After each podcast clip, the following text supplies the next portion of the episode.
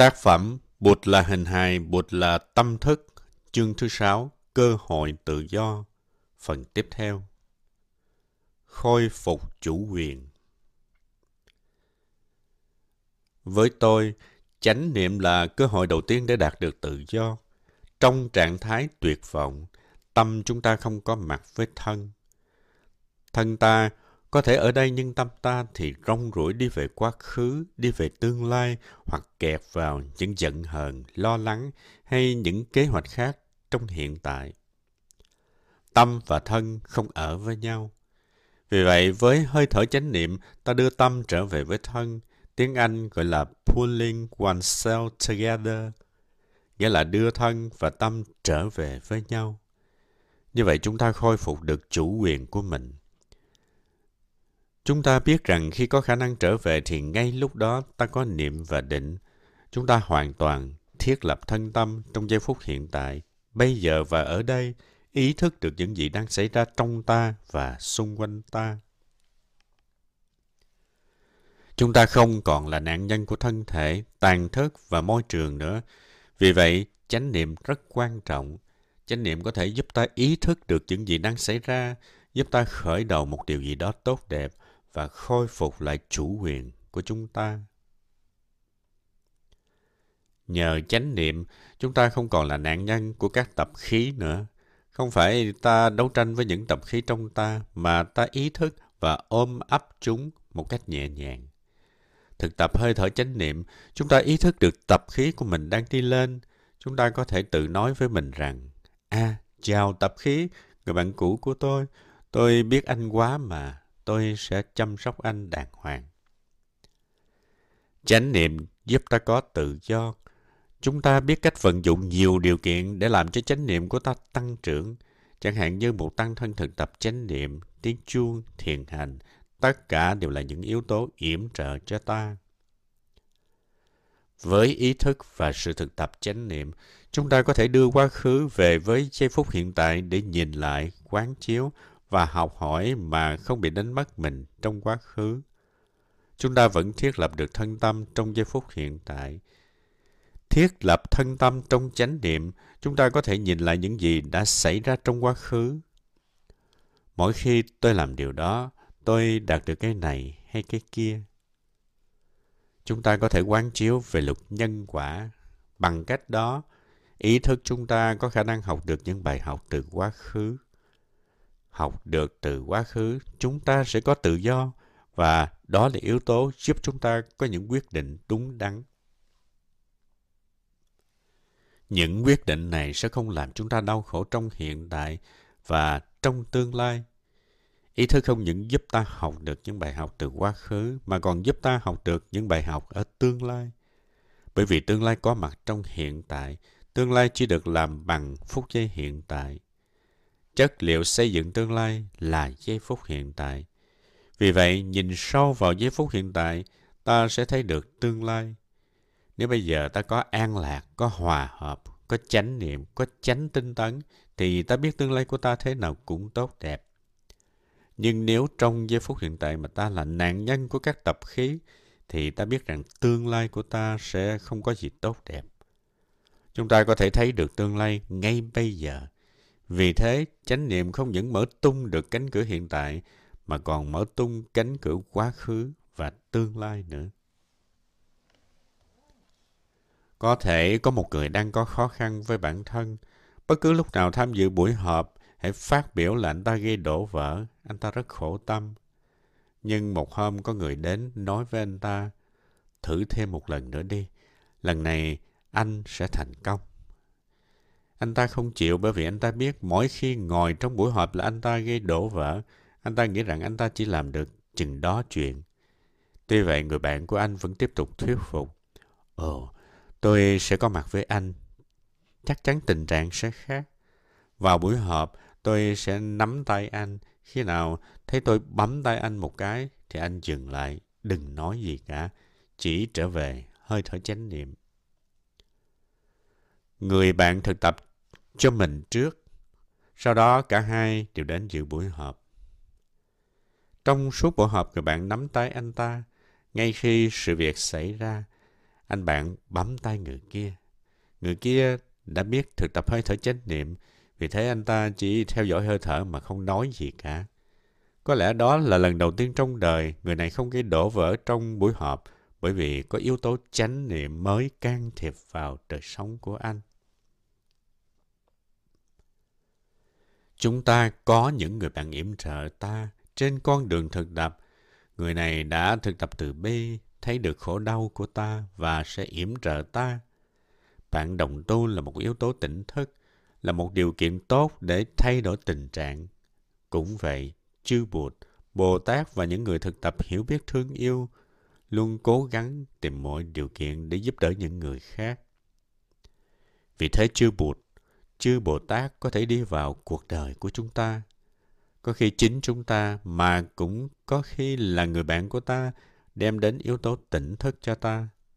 Những thay đổi không những đến từ bên trong mà còn đến từ bên ngoài nữa. Tất nhiên những thay đổi đó đem đến cho mỗi chúng ta cơ hội tự do. Cộng nghiệp và biệt nghiệp Mỗi một chúng ta đều có cơ hội tự do. Tuy nhiên, tự một mình ta thì không thể đạt được. Biệt nghiệp, cộng nghiệp và môi trường tương quan lẫn nhau. Lần trước chúng ta có dùng ví dụ của cây nến. Cây nến không chỉ hiến tặng ánh sáng mà còn hiến tặng sức nóng, hương thơm, hơi nước và cả khí carbonic nữa. Cây nến hiến tặng cho môi trường chung quanh, đồng thời tạo ra môi trường cho nó. Những gì cái nến tạo ra đều ảnh hưởng trở lại chính nó. Ánh sáng cái nến phát ra chiếu sáng lại cây nến. Chúng ta có thể thấy cây nến rất rõ bằng ánh sáng của chính nó và sức nóng làm cho sáp chảy ra để hấp thụ nhiên liệu dễ dàng hơn. Vì thế, những gì cái nến hiến tặng, nó cũng sẽ được nhận lại. Giả sử có một cái nến thứ hai và cái nến này cũng chiếu sáng quanh nó. Có thể chúng ta nghĩ rằng ánh sáng của cây nến thứ nhất là biệt lập, nhưng ánh sáng của cây nến thứ nhất cũng chiếu sáng tới cây nến thứ hai.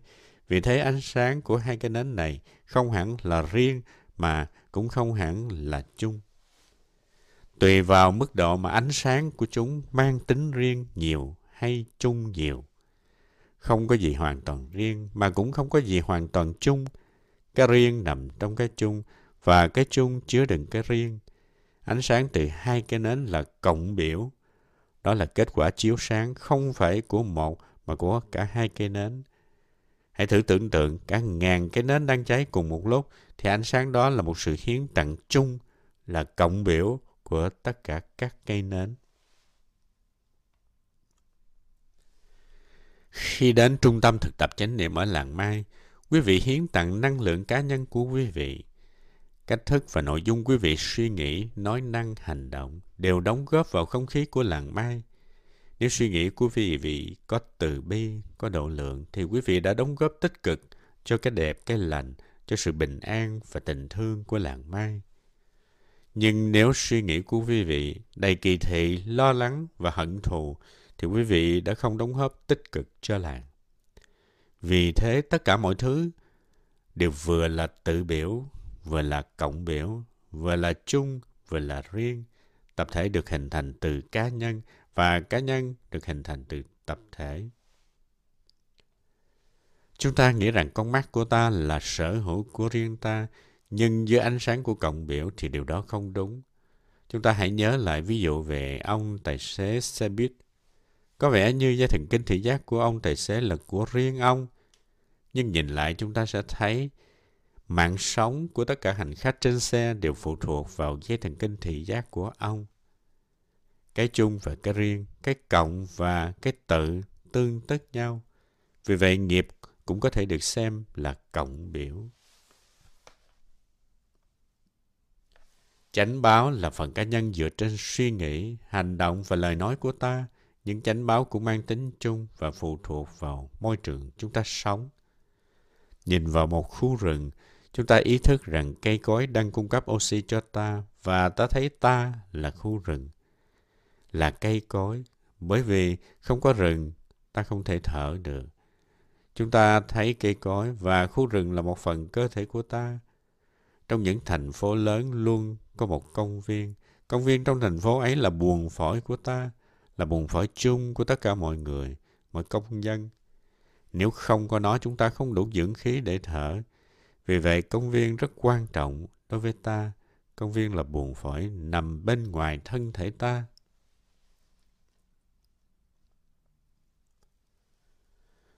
Tôi biết nếu tim tôi ngừng đập thì tôi sẽ chết. Vì vậy, tôi phải bảo vệ và gìn giữ trái tim tôi. Nhưng khi nhìn vào mặt trời hồng và hít thở, tôi thấy mặt trời cũng là một trái tim khác của tôi. Nếu mặt trời ngưng hoạt động thì tôi cũng sẽ chết. Vì vậy tôi sẽ mặt trời là trái tim của tôi. Thực tập như vậy chúng ta sẽ không bị giới hạn bởi hình hài, giá thịt này. Chúng ta thấy môi trường là chúng ta. Do đó, khía cạnh thứ hai của nghiệp là môi trường, là y báo. Chăm sóc môi trường đàng hoàng là ta đang chăm sóc cho chính bản thân ta.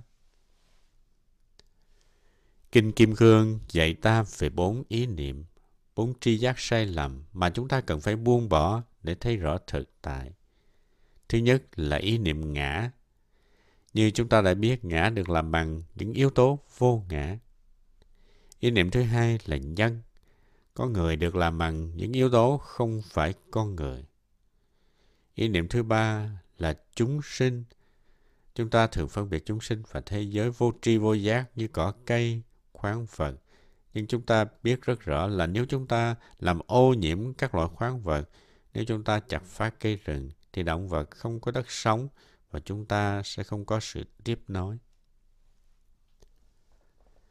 Nếu chúng ta làm ô nhiễm thế giới khoáng vật thì cây xanh không có cơ hội lớn lên. Vì vậy tuệ giác này giúp chúng ta thấy được thân thể chúng ta cũng là cây xanh, là khoáng vật. Bảo vệ môi trường là bảo vệ chính chúng ta. Ý niệm cuối cùng mà chúng ta phải lấy đi là ý niệm thọ giả. Chúng ta bị kẹt vào ý niệm là chúng ta chỉ sống trên trái đất này được một khoảng thời gian nào đó, 80 năm, 90 năm hay nhiều hơn thế. Ý niệm này không đúng với thực tại. Tuệ giác bất sinh bất diệt là nhiên liệu giúp ta đốt cháy ý niệm này, ý niệm thọ giả. Môi trường chúng ta sống là cộng biểu của tất cả mọi người, nhưng chính bản thân ta cũng là cộng biểu. Cuộc sống của người khác phụ thuộc rất lớn vào khả năng thấy rõ đường đi của ta. Đời sống của ta phụ thuộc vào những người đang tạo ra những điều kiện để nâng đỡ ta. Vì vậy đôi mắt của ta là cộng biểu, tâm ta là một phần chánh báo của tất cả mọi người. Biểu tượng của làng Mai là chùa Mộc Cột nằm trong lòng hoa sen. Xung quanh có ba chữ niệm, định và tuệ. Sự thực tập của chúng ta là nuôi lớn tự do. Là người thực tập chánh niệm, chúng ta phải tin rằng tự do là điều mà ta có thể đạt được. Niềm tin của ta không dựa trên những ý niệm trừu tượng. Nhìn xung quanh trong số các huynh đệ cùng thực tập với nhau, ta sẽ thấy có những người bây giờ đã đạt được tự do hơn so với cách đây vài ba năm. Vì thế, niềm tin của chúng ta dựa trên những kinh nghiệm trực tiếp mà không phải là điều mơ hồ. Nhìn vào bản thân, chúng ta thấy bây giờ chúng ta có tự do hơn so với ngày hôm qua. Sự thực tập của chúng ta là đưa tâm trở về với thân để sống tốt đẹp hơn. Phẩm chất của chúng ta được quyết định bởi năng lượng, niệm, định và tuệ. Với nguồn năng lượng này, chúng ta có thể đốt cháy những chướng ngại thường làm mờ mắt và cản đường chúng ta.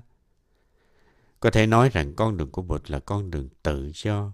Tự do, giải thoát và cứu độ là điều mà chúng ta có thể đạt được trong đời sống hàng ngày. Nhìn vào bản thân, nhìn vào sư anh, sư chị, sư em của mình, chúng ta thấy có sự tiến bộ. Con đường tự do đang được tiếp tục và chúng ta có thể nâng đỡ nhau trên con đường này. Sự thực tập của chúng ta không chỉ mang lại tự do cho cá nhân, mà còn mang lại tự do giải thoát cho cộng đồng. Đó là điều chúng ta có thể làm được.